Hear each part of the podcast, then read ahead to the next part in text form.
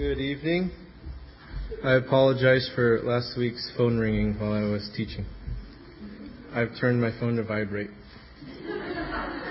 Um, it was a phone call. It was a very important phone call, actually. It was a phone call from a, a pack of men that uh, that we've we've bind, bond, bonded and binded together because we all have daughters. And uh, so he was telling me that there was a sale on car seats. It was it was actually a very good sale. It was um, Target.com. It had a misprint. I think he's calling me again.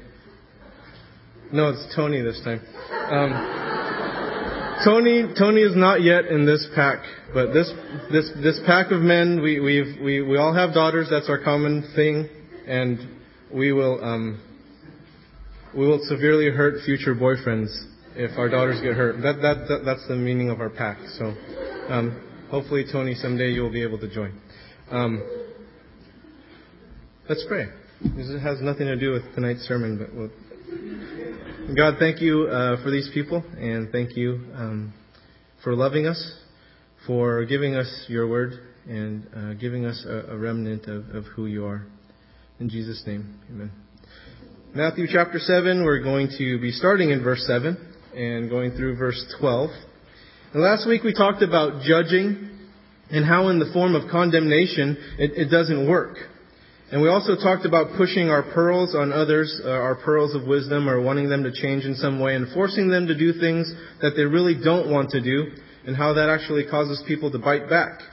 And if we turn to these, or if we keep to these actions and, and to our agendas, we find that the reactions aren't what we hope for, what we desire from the other person. It usually leads to judgment in return, right? According to verse 2, you, you get judged back, or a bite back, according to verse 6.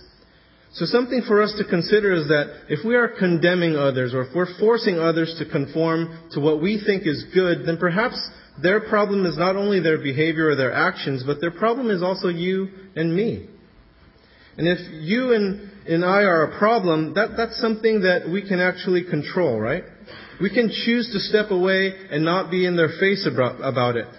Who here reacts positive, positively when, when someone's in your face? Anybody? Anybody? Just one. Some, just one abnormal person. Don't, don't you usually push someone away or, or move away from them when someone's in your face, right? You're like, get on my face. Right? So, so the best thing we can do when we sense we have this spirit of condemnation or desire to give something to someone when it actually isn't helpful to them is, is to simply step away. Right? And as we step away, we, we need to remain sensitive to that person's needs. And stepping away isn't necessarily saying like, oh, I condone your actions now. It's just being more mindful, more tactful that being in somebody's grill is not going to go anywhere, right? And we have to remember that we can't force them to change. We can't manipulate them into changing. And as we step away with this attitude of sensitivity and this attitude of non-manipulation, then we can become an ally to them. We can become a friend to them rather than an enemy. And it allows the others, other person's defensive posture to relax. They don't have to be on their heels against you, right? Or on the balls of their feet. And, and all the, all the walls they put up to protect themselves, they won't be there. And hopefully this leads to a more openness on their part, right? And they start to see that their problems are what they're actually dealing with. And it's not that you are their problem. That you're not the one that's right in their face condemning them and, and trying to make them do something that they don't want to do. And instead of focusing on you, they can actually focus on their problem. And hopefully this is the beginning of real communication, an authentic sharing of what is going on in their heart. This, this is what leads us into the, the next, next illustration here, starting in verse 7. Ask and it will be given to you. Seek and you will find. Knock and it will be open to you. And this verse is talking about the power of asking. See, there's power in asking for what we want from people and from God. An interesting thing is that this ask, seek, knock teaching, for the most part, it applies to our approach with others and not only to prayer to God. And look at the previous six verses and how they are addressing our actions with people, not with God. Now, I'm not saying that there isn't power in asking for things from God, nor am I saying that we shouldn't ask for things from God. I'm simply saying that oftentimes when, when we see this verse, ask, seek, knock, people always directly go to God and that it's supposed to be we're always asking God or that we're always seeking God, that we're always knocking on God's door. But according to the previous six verses, it's talking about people interaction. I'm not saying it's not for God. I'm just saying that it's towards people. Okay? I'm simply saying that verse 7, based on the previous verses, show that ask, seek, knock teaching is primarily applied to our approach with others and not to prayer to God. So if we want to influence others, we aren't condemning them or forcing them, but it's simply asking them. We ask them to change, right? And we, we look for ways to help them as they ask us. And we can continue to ask for changes as we are respectful to them before God and thoughtful and we're gracious towards them. Says, seek and you will find. It doesn't say hunt, right? You can't prey upon somebody and expect to find what we're looking for or hoping for. We need to be sensitive not to scare people away, otherwise they'll hide from us. It says knock and it will be open to you. Notice it doesn't say bang. Right? It will, bang and it will be open to you? I don't think so. If you recall from last week's message, we're, we're not to force others to do things we want them to do. It's not a wise thing to override someone's free will, their, their choice, because they'll resent you for doing that. And we're, we're simply to knock. And the latch of our hearts is on the inside of the door, right? And so now if we want to be able to enter that place with people, to enter their hearts, you can't force your way in. They won't unlock it for us if you force your way in. We, we can keep knocking, but it needs to be appropriate knocking, right? If someone comes to your door and knocks and, and, and you ask them not to come back, it's some solicitor or something, but they do. How does that make you feel? Then wouldn't you be like, um, I just told you not to knock on my door. I, I don't want your stuff. Right? We have to be respectful of others' wishes. And notice these words. Ask, it's not demand. Seek, not hunt. Knock, not bang. These are gentle words of action.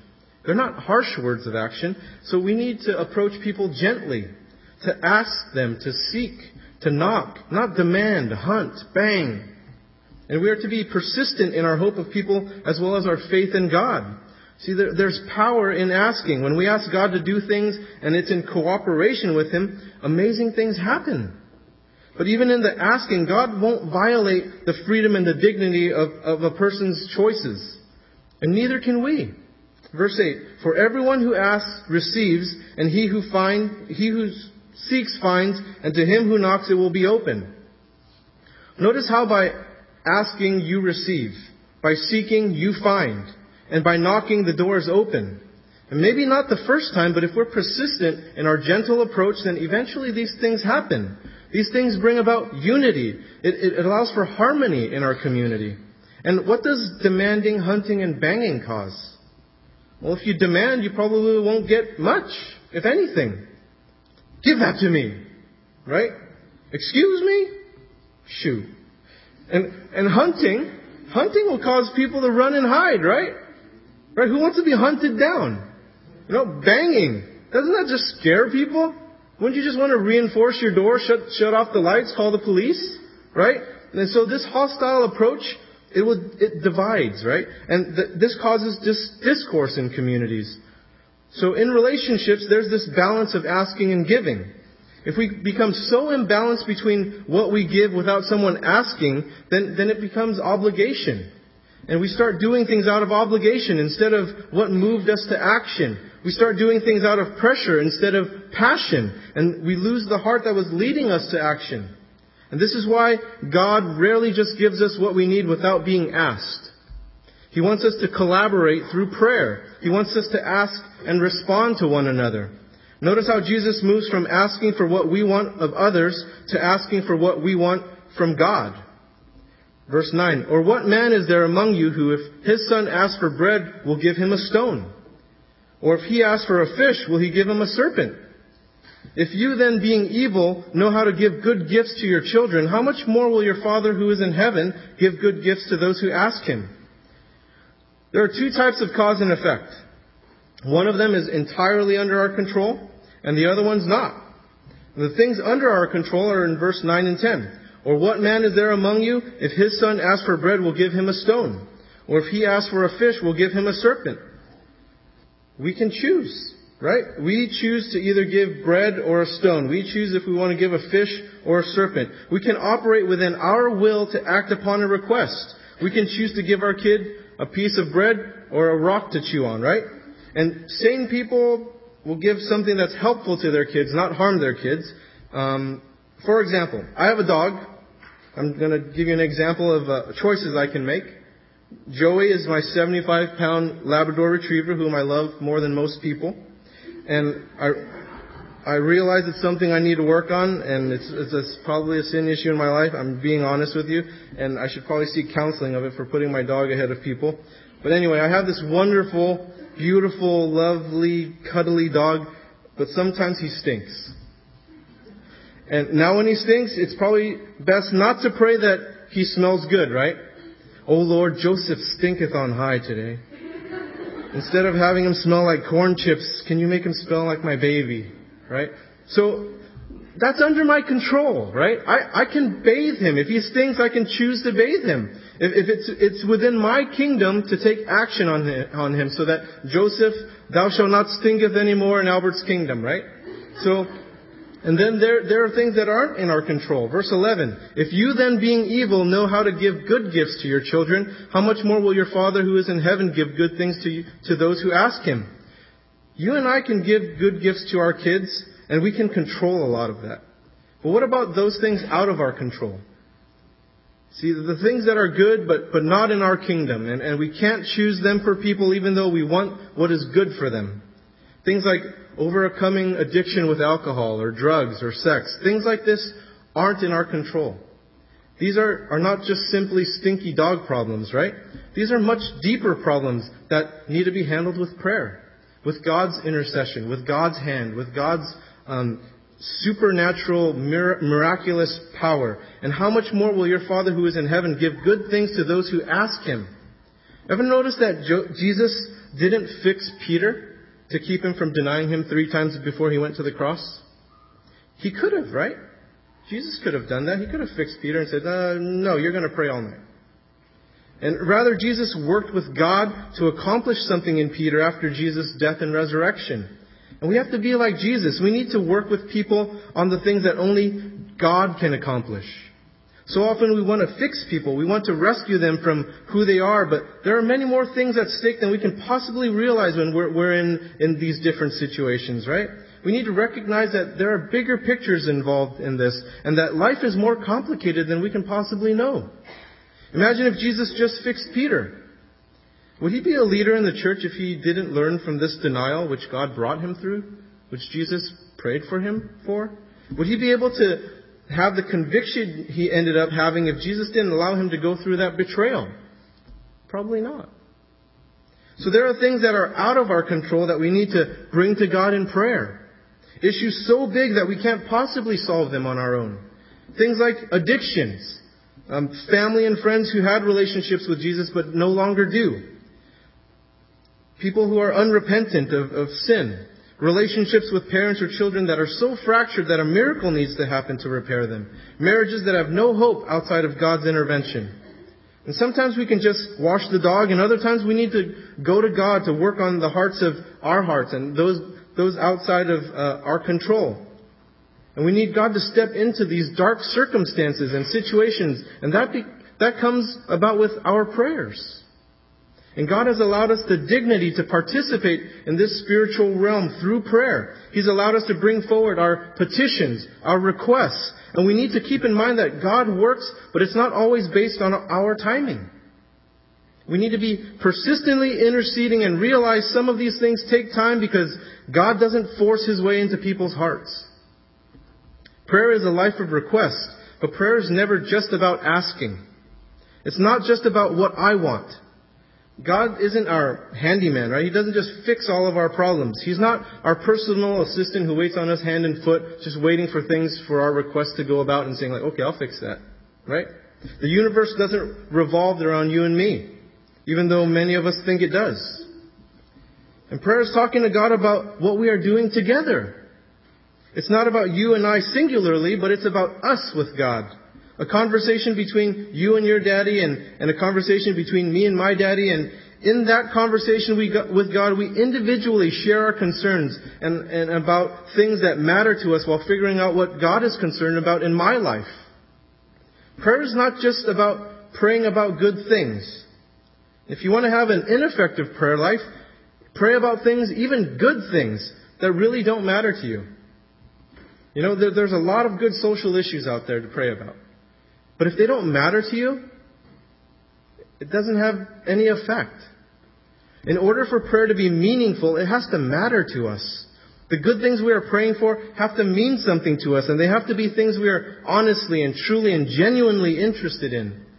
And just talking to God is not prayer, even though prayer does involve talking to God. And on the other hand, simply praising, as great, great as it is to do to praise, praise is not praying. But your prayers won't be rich without hearts of praise. And thanksgiving, which is right around the corner here, which we're going to celebrate, it's vital to prayer. But the purpose of thanksgiving is not to give God a big head or to manipulate God, right? We're not trying to show God we're grateful and therefore He should give us more things. And even though I believe that prayer changes God, you're thinking, what? Did you say that God changes? Yes, He does. God's answers to our prayers are not a game. He doesn't have it all figured out for us and wait for us to catch up and, and just match up to what He wants, right? He's not just humoring us by answering our prayer when He's really just doing what He was going to do anyway. The requests that we make to God really make a difference in what God does and what God doesn't do. I'm going to give you two examples of this. First one is in Exodus chapter 32. Remember the golden calf? So the Israelites are worshiping and, and making sacrifices to this golden calf, and Moses goes up the hill, and, and, well, Moses goes up the hill first, and then they make the calf. And then God tells Moses, hey man, you better get back down there. Those people are going cuckoo. Right? And so, verse 7. And the Lord said to Moses, Go, get down. Not dancing, like down the mountain. For, for your people whom you brought out of the land of Egypt have corrupted themselves. They have turned aside quickly out of the way which I commanded them. They have made themselves a molded calf and worshipped it and sacrificed to it and said, This is your God, O Israel, that brought you out of the land of Egypt. And the Lord said to Moses, I have seen this people, and indeed it is a stiff-necked people. Now therefore let me alone, that my wrath may burn hot against them, and I may consume them, and I will make you a great nation. And this is Moses' prayer. Then Moses pleaded with the Lord his God and said, Lord, why does your wrath burn hot against your people whom you have brought out of the land of Egypt with great power and with a mighty hand? Why should the Egyptians speak and say, He brought them out to harm them, to kill them in the mountains, and to consume them from the face of the earth? Turn from your fierce wrath and relent from this harm to your people. Remember Abraham, Isaac, and Israel, your servants, to whom you swore by your own self and said to them, I will multiply your descendants as the stars of heaven, and all this land that I have spoken of I give to your descendants, that they shall inherit it forever. And here's where the Lord changed his mind. So the Lord relented from the harm which he said to, said he would do to his people. And there's a lot, there's also another example in 2 Kings verse 20 where Hezekiah is told he's going to die. Isaiah says, hey man, you're going to die. Get your stuff ready, right? But, but he prays to the Lord that he, his life would be extended. 2 Kings chapter 20 verse 1. In those days Hezekiah was sick and near death. And Isaiah the prophet, the son of Amos, went to him and said to him, Thus says the Lord, Set your house in order, for you shall die and not live. Then he turned his face toward the wall and prayed to the Lord, saying, Remember now, O Lord, I pray, how I've walked before you in truth and with a loyal heart, and I've done what was good in your sight. And Hezekiah wept bitterly. It meant something to him, just like it meant something to Moses to pray for those people. And it happened before Isaiah had gone out into the middle court that the word of the Lord came to him saying, Return and tell Hezekiah, the leader of my people, Thus says the Lord, the God of David, your father, I've heard your prayer. I've seen your tears. Surely I will heal you. On the third day you shall go up to the house of the Lord, and I will add to your days fifteen years. I will deliver you and this city from the hand of the king of Assyria, and I will defend the city for my own sake and for the sake of my servant David. So prayer changes God. Just because God is all powerful doesn't mean that he's limited by the fact that he's all knowing. God's omnipotence isn't limited by his omniscience. If God doesn't want to know something, He doesn't have to. He's not forcing Himself to know everything, right? Genesis chapter 3 verse 9, then the Lord God, God called Adam and said to him, Where are you? God could have known. He could have known that. God could have left it up to Adam for him to let God know where he was. God can choose not to know everything or to choose to know everything. He's God. He can do that. And God would be a lesser God if he couldn't change his intention when he thinks it's appropriate to change. God isn't a theological system. He's not like this blank stare that just, I've set everything in place and I'm going to be like this forever. He's able to be flexible while still being able to accomplish what he has set out to accomplish. And I'm not saying that he's changeable in identity. I'm not saying he's changeable in character. I'm not saying he's changeable in nature or the overarching purposes that he's laid out for us in prophecy. I'm not saying that those are changeable. Those are not changeable. I don't believe those things are changeable. But his intentions with respect to matters that relate to individuals can change. His relationship directly with Moses allowed things to change. His relationship directly with Isaiah and Hezekiah allowed directly things to change individually. And inflexibility is not something that God desires for us. Why would He want that for Himself? I know that it's difficult to accept for those of, who have, those of us who have a classical theology of perfection where God is unmoved. He's an unmoved mover. That's it. That's the way it is. Where God must know everything, whether He wants to or not, who never changes His mind about what He's going to do, no matter how small those changes might be. But the God in the Bible is the most moved mover. God, being a God of love, love is moved by our prayers. It's not a charade where He pretends to hear our prayers. He really hears our prayers. And our genuine, meaningful prayers, they matter to Him. They can change God's mind about certain things. Extending a life. Killing a people. So I mentioned earlier that prayer is not just talking to God, it's not just praise, and it's not just thanksgiving. And sure, it's all of that stuff, but above all, prayer is a means of character formation. Prayers where we can exercise our freedom, our power, while combining with our desire to serve, our desire to love people, right? And prayer is a primary means of character formation. We can choose and put forth effort to act with a heart of love, a heart of service. The person we choose to become is something no one else can offer God but you. It's something that we can only offer God individually. The person I've chosen to become can only be offered by me. I can't offer God my character for anyone else. I can't offer it for my daughters, nor can anyone offer it for me on my behalf. Jesus offers it so that we can have a relationship with God, but in, in terms of a character and who we've chosen to be, that's only something you and I can do individually. And this character formation helps explain why prayer requires a lot of effort, a persistent effort that takes a lot of time because character development isn't developed overnight. Part of what God does with us to get us ready to reign with Him is grow our character. Did you know God has plans for you to reign with Him? Right? Looking back in the Garden of Eden with Adam and Eve, He gave that for stewardship for them, for them to reign in their, in this kingdom of the Garden of Eden. So, we are in training to reign. And as our character grows, we become the kind of person who God, God, can entrust to empower. He is confident to let us do what we want to do because we've become closer to Him. Our heart has been closer to Him. And God's intention is for us to reign with Him.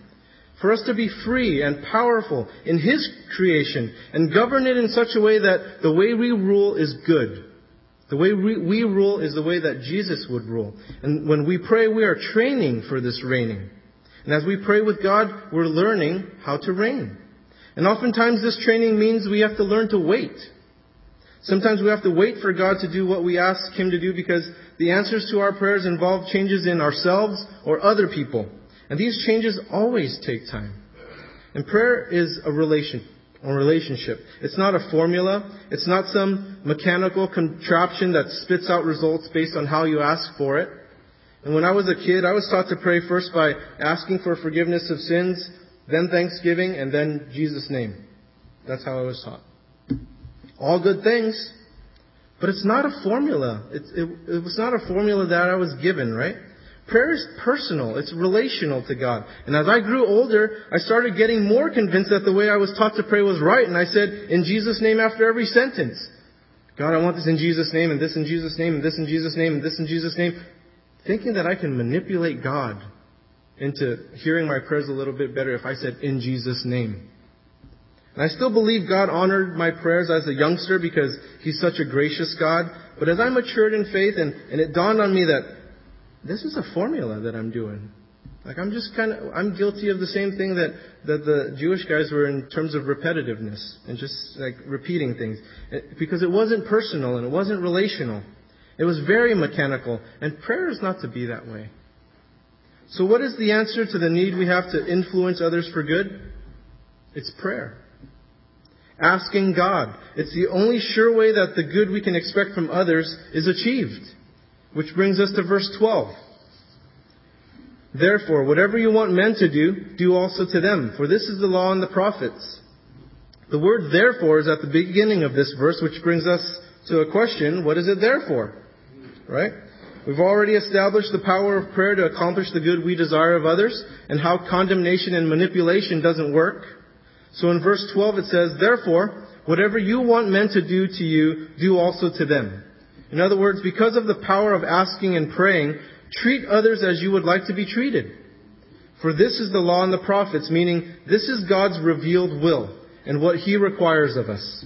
And notice something back in, in Matthew chapter 5 verse 17 where Jesus says, Do not think I came to destroy the law or the prophets. I did not come to destroy but to fulfill. And then after that statement, Jesus talks about what's at the heart of the law and the prophets. He talks about treating people right and honoring community. And Jesus shows us that by mistreating people and dishonoring community, we face serious consequences with God. He says that if we judge others, we'll be judged. Jesus says that if we don't forgive others their sins, then God won't forgive us our sins. He says if we're filled with contempt for people and call them fool, we're in danger of hell. And Jesus says all of these teachings of the law and prophets point to this, and it's because God loves people. So when anyone mistreats people, it angers him. And so after everything Jesus talks about from chapter 5 verse 17 all the way till now, chapter 7 verse 12, is summed up in this most famous verse. Actually, it's the second most famous verse after judge not that you not be judged. That's the first most famous verse. But everyone knows this verse, right? Everyone knows the golden rule verse. Whatever you want men to do to you, do also to them. And verse 12 ends with, For this is the law and the prophets. It's as if all this stuff is sandwiched in between chapter 5 verse 17, chapter 7 verse 12, all this stuff. This is the golden rule. It's not just a nice saying, it's central to what Jesus is saying. Jesus is very concerned about how people have turned the law and the prophets into legalism and a superficial behavior so that they thought they were pleasing God, but they really weren't loving people. They missed the whole point. So Jesus says, Do not think I came to destroy the law and the prophets. I did not come to destroy, but to fulfill. Then he gives the most brilliant teaching in all of human history about how to deal with anger, with our words, with our sexuality, with our things and money, with being judgmental, and so, and so forth. Then Jesus comes to the end of all this and he says, Now I want to summarize what I've said to you in one sentence that you guys can remember on this hill. This is a summary of all the law and the prophets. Think of all the ways you hope for others to treat you. Now, that's it. You treat other people the same way. The golden rule is about how life works in the kingdom. Jesus made the kingdom available to us through his person, his life, his teaching, his death, his resurrection. And this is what it looks like. And the golden rule summarizes what all the law and the prophets are all about. Think about how you want to be treated as you come to know and love and follow God. Think about how you want others to treat you to help you become that kind of a person. And now you do that for other people. And the cool thing about the golden rule is, is that it's always a golden rule moment. Every situation you find yourself in life, every moment in time, every place we find ourselves, any job we work at, any interaction we have with someone is a golden rule moment. And the great thing is that it's not dependent on how smart you are, how much money you have, what kind of job you have, or what you possess. It's actually better not to possess those things because most of the time those things get in the way because they make us think that our lives are about us. And they keep us, ask, keep us from asking, what would I want if I was in this other person's shoes? And in asking that question, we often have to use our imagination. We have to use our creativity. And when we look at our community, we have to put ourselves in their shoes and ask what we would be in need of if we were in their shoes. And I think that it's where we kind of miss the point when we do ministry. We often go about ministry and we think about what's necessary without finding out what the needs are by simply talking to people. We think we know, we, we cater ministries and, and we think and we plan out everything without doing any research. What company ever does that? I see a need, and so we'll just create this product and, um, and get it out there, and then no one buys it? No, they do a ton of research before they go out there, right? They, they find out what people need. And they, they fill that need. And we need to talk to people. We need to take initiative to meet people in their need. To find out what their hopes are, what their dreams are for their life, for their children. To find out what their fears are, how they want to be treated. And as we find these things out about people, we allow the Holy Spirit to speak to us. We need to get dirty with those people out there. We can't just think that they need this or they need that. People right across the street or in our neighborhood, we need to talk to them. Not for us to talk about ourselves, but to focus on the person we've been finding out more about. Ask the Holy Spirit how you are treating that person and how we as a community are treating that person. And as we look at others with the golden rule in mind, we'll end up with more love, more joy, more friendships as we organically live our life, just like Jesus as he lived his life. He saw, he saw situations and he just ministered into those situations. He asked questions of people, right? Where by putting ourselves last, we end up first. By making ourselves servants of all, we end up the greatest of all. And not that that's, that's what we're trying to do, trying to manipulate a situation so that we end up first or that we end up the greatest, but because we realize who Jesus is. The person who directs us to himself on how to live, if there are any questions on how to live your life by the golden rule, look at Jesus. That's all you gotta do. Look at Jesus. Look at His life. Look at His death on the cross. Look at His resurrection. Ministry is not a mechanical thing, just like prayer isn't. It's not a formula. What works here in Oakland is not necessarily going to work somewhere else. Or what works somewhere else isn't necessarily going to work here. It looks different moment by moment. And as we live our life of ministry, it changes. So let's think about the people we're going to meet. Let's think about the communities in our lives that we're currently involved in and make a decision right now to live each moment of your life with the golden rule in mind. Ask the Holy Spirit to remind you and keep you aware of what's happening around you. The only thing that makes it possible for us to treat others as they should be treated is a confidence in God. Without that trust in God, we mistreat people. We violate community. And if we don't have others in mind and our communities in mind, why is that? Why not? We need to find out. What's going on in our heart that makes us mistreat others and, dis- and disturb community? Because when we do that, God isn't happy about it. He isn't happy about indifference either. Sitting idle and doing nothing is not serving the needs of others, nor is it contributing to community. And I think this is the biggest problem we have at the church. Very quiet in here. Jesus invites us to a golden rule of life, right? To do to others what we want. If we were in need, if we were sick, if we, we needed help, do you want the other person to treat you like you didn't exist? How is that a golden rule? That is not an assertive goodness, right? How can sitting idle be possibly what you would want someone to do for you if you were hurting, if you were in need, if you just needed someone to talk to, if you just needed a little financial boost to, to give your kids a little Christmas gift? Or if you, if your marriages were suffering, that someone would come aside you and say, you know, I'm going to pray for you. Or, do you guys need some counseling? Maybe we can direct you to somebody. It takes some effort, some initiative to get something done. You can't just sit back and do nothing to live in such a way that we need to deal with how we are in our hearts because this is really telling of how we're going to interact with others and live in community. We have to see what's happening in our hearts. Why aren't we living the golden rule if we aren't? If we are, great. Keep doing it. But if you aren't, why not? And we lose our focus on others so easily because we're usually concerned with how we're treated. Right? How, how we expect things, how we want things, or how things are inconvenient to us. And we need to have the eyes of Jesus, eyes of love to see others the way that He sees them. And we can be so much more effective in our communities if we would be honest before God to show us how we can love others the way that He desires they be loved. Let's pray.